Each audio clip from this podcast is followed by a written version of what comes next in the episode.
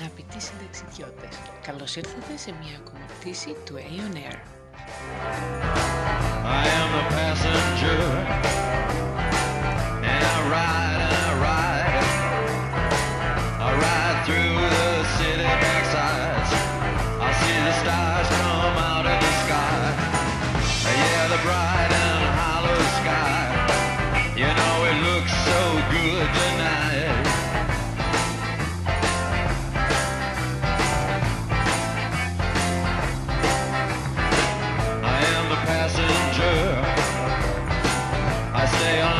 glad.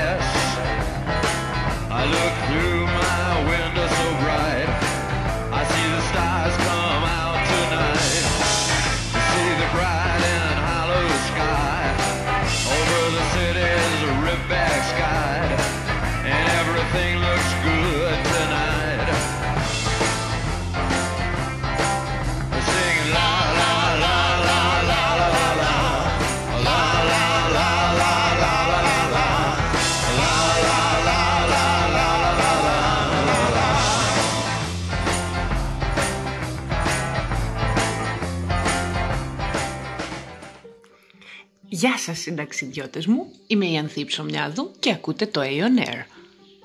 Χθες σκεφτόμουν πόσο συχνά ακούω γύρω μου τη φράση «Ωχ, δεν με καταλαβαίνει κανείς» ή διάφορες παραλλαγές της φράσης αυτής. Πόσο συχνά νιώθουμε ότι το πρόβλημά μας είναι άλλοι άνθρωποι ή άλλες καταστάσεις έξω από εμάς. Καθισμένη λοιπόν σε μια ωραία καφετέρια που έπινα μόνη μου τον καφέ μου, έγραψα μία σύντομη ιστορία. Ένα παραμύθι για ενήλικες. Σκέφτηκα λοιπόν μετά ότι θα ήταν ωραίο να το αφηγηθώ κιόλας και εύχομαι να σας συντροφεύσει σε ό,τι κάνετε αυτή τη στιγμή ή απόψε το βράδυ πριν κοιμηθείτε και γιατί όχι αύριο το πρωί αφού του θα έχετε ξυπνήσει. Η ιστορία μας εκτελήσεται σε έναν τόπο που λέγεται Πολύμορφο.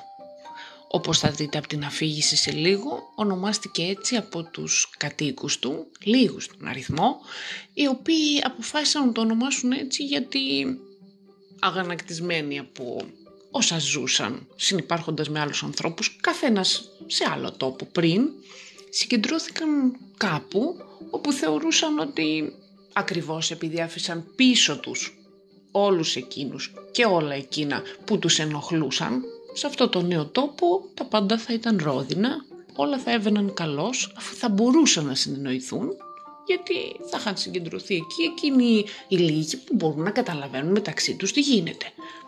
Οι ομοειδεάτες και άλλοι δηλαδή που ένιωσαν αγανακτισμένοι και ήθελαν να βρεθούν σε ένα τέτοιο τόπο με ανθρώπους που να τους καταλαβαίνουν. Πάμε λοιπόν κάποτε σε έναν τόπο που ονομάστηκε Πολύμορφο ξέσπασε καταιγίδα. Ήταν η πρώτη φορά που το μέρος αυτό βίωνε έντονη κακοκαιρία και οι κατοικοί τους άστησαν. Δεν είχαν συνηθίσει να αντιμετωπίζουν κάτι τέτοιο από κοινού, γιατί πιο πριν καθένας τους ζούσε αλλού και αντιμετώπιζε τέτοιες καταστάσεις με τον τρόπο που είχε συνηθίσει εκεί, με τους ανθρώπους που ζούσε εκεί, στο προηγούμενο μέρος κατοικίας του. Στο Πολύμορφο είχαν μετικήσει άνθρωποι που έτσι, εν μία νυχτή, αποφάσισαν ότι θέλουν μια αλλαγή, γιατί ένιωθαν ότι δεν τους καταλάβαινε κανείς εκεί που ζούσαν. Είχαν μάθει ότι υπήρχε ένα μέρος που μετακόμιζαν άνθρωποι που βίωναν τέτοια συναισθήματα και αποφάσισαν να πάνε εκεί. Εκεί θα με καταλαβαίνουν, σκέφτονταν. Αφού και εκείνοι πήγαν εκεί γιατί ένιωθαν όπως εγώ, ότι δεν τους κατανοεί ο κόσμος γύρω τους στην προηγούμενη καθημερινότητά τους. Να βρω ανθρώπους να συνεννοηθώ. Ήταν όλοι φρέσκοι λοιπόν στο πολύμορφο. Όταν ήρθε η σφοδρή κακοκαιρία, τηλεφωνήθηκαν και είπαν να συγκεντρωθούν στο καφενείο της πλατείας να δουν πώς θα διαχειριστούν την κατάσταση. 24 άνθρωποι ήταν όλοι και όλοι, συμπεριλαμβανομένων των παιδιών. Πήγαν λοιπόν όλοι με τη βεβαιότητα ότι εφόσον είχαν αφήσει πίσω τους τους τόπους εκείνους που δεν τους καταλάβαινε κανείς, θα έβρισκαν λύσεις στο άψες σβήσε. Όσο τα παιδιά λοιπόν έπαιζαν με παιχνίδια στην άκρη της αίθουσας του καφενείου, οι μεγάλοι ξεκίνησαν το συμβούλιο τους.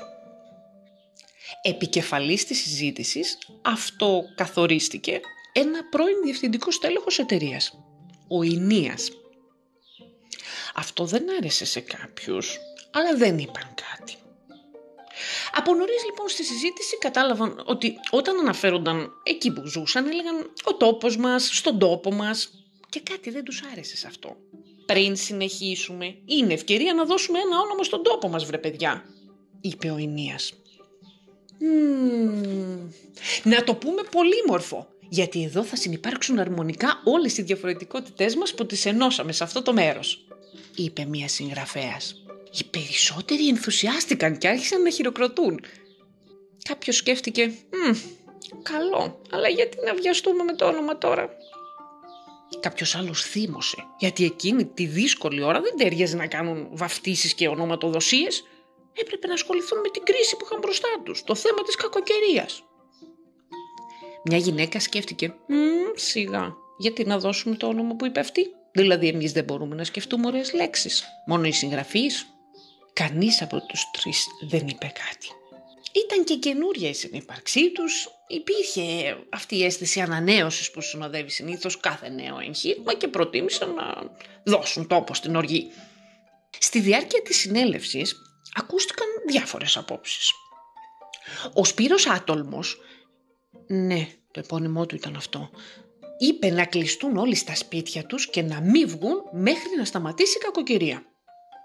Η κυρία Ράντου Θεοπίστη συμφώνησε γιατί ο Θεός είπε ξέρει τι κάνει και όταν αποφασίσει εκείνος να φέρει καλοκαιρία τότε μόνο θα ακολουθήσουν οι θνητοί.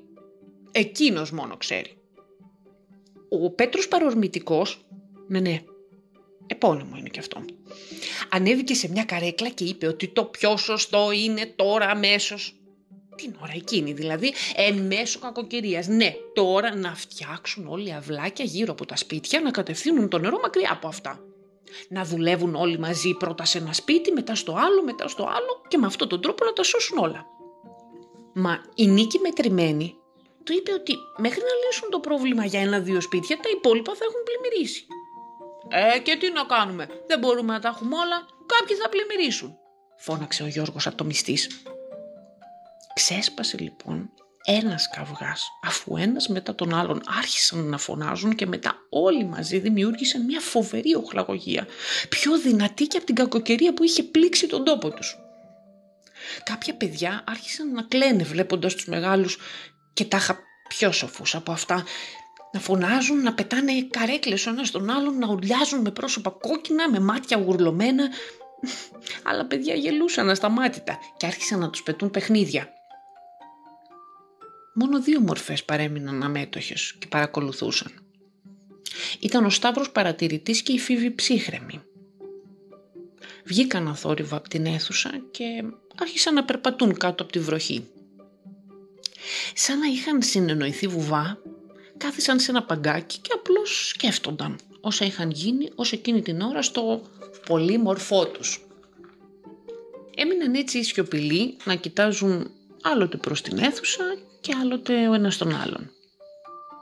Μετά στοχάζονταν πάλι. Παρακολουθούσαν τον εαυτό τους και τους άλλους και έπειτα σκέφτονταν ξανά τι συμπεράσματα μπορούσαν να βγάλουν από την παρατήρησή τους αυτή. Λίγο αργότερα, όταν ήταν πιο ξεκάθαρα τα πράγματα μέσα τους, κοιτάχτηκαν στα μάτια και κατάλαβαν. Είχαν πια συνειδητοποιήσει κάποια πράγματα. Έφνης, η καταιγίδα σταμάτησε και ένας ήλιος έκανε την εμφάνισή του ο ίδιος που φώτιζε και τα υπόλοιπα μέρη της γης. Οι κραυγές στην αίθουσα κόπασαν.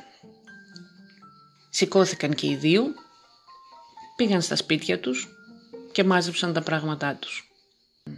Θα επέστρεφαν στα μέρη που καθένας τους ζούσε πριν.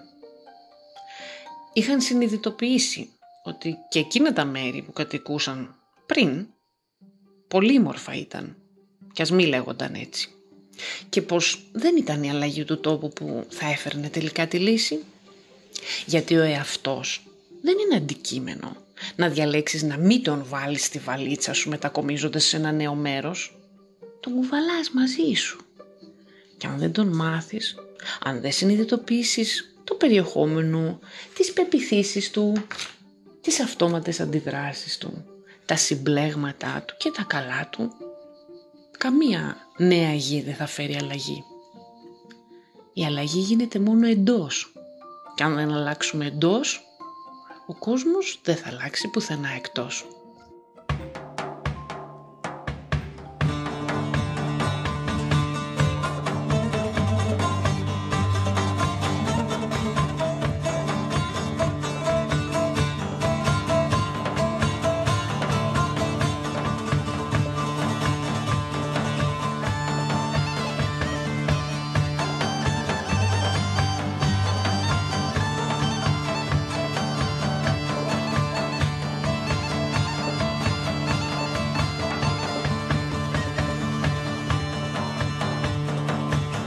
Μια πύλη μέσα μου, άγρια ημασμένη Όλο με περιμένει κι όλο την καρτερώ Την έμισο και με μισή, φεύγει να με σκοτώσει Μ' ελπίζω να φιλιώσει καιρό με το καιρό. Έχει τα δόντια στην καρδιά, τα νύχια στο μυαλό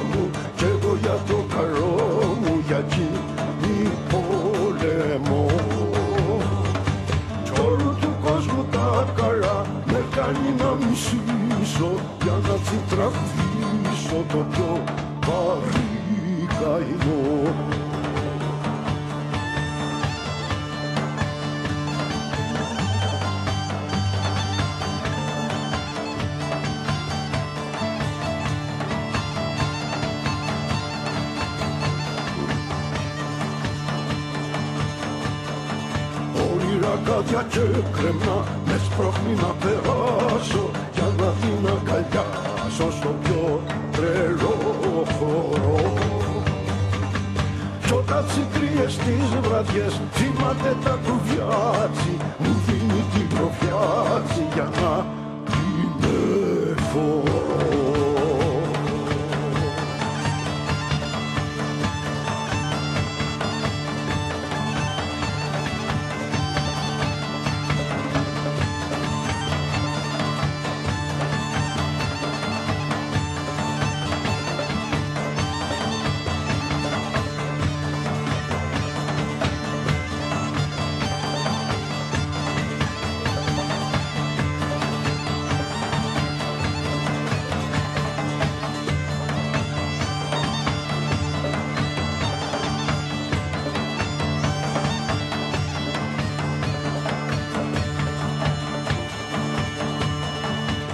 Καμιά φορά που το πιωτό πέφτω με μεθυσμένη Σχεδόν αγαπημένη καθείς να κοιμηθείς. Και μοιάζει του τη σιωπή με λίγο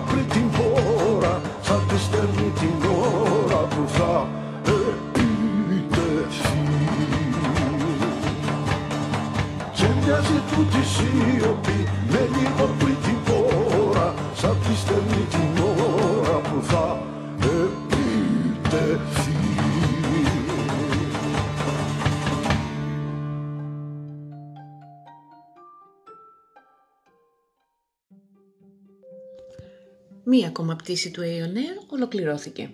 Τα σχόλιά σας μπορούν να φτάσουν σε μένα μέσω της ενότητας contact του site www.ψωμιαδοανθή.com Με χαρά θα σας απαντήσω, είτε εκφράσετε συμφωνία, είτε διαφωνία με όσα είπα, αλλά μόνο σε μηνύματα που η αρμόδια επιτροπή, δηλαδή ο εαυτός μου κι εγώ, θα κρίνει κατάλληλα και σχετικά μόνο με όσα υπόθηκαν στη διάρκεια της πτήσης μας. Όπως ξέρετε, η ελευθερία της έκφρασης διαδικτυακής και μη είναι ανθρώπινο δικαίωμα, ναι. Αλλά όταν ασκείται χωρίς αυτό σεβασμό, είναι ανθρώπινη ασυδοσία. Συνεννοηθήκαμε νομίζω, ε. Μμ. Καλή συνέχεια σε όλους και καλές μας διαδρομές.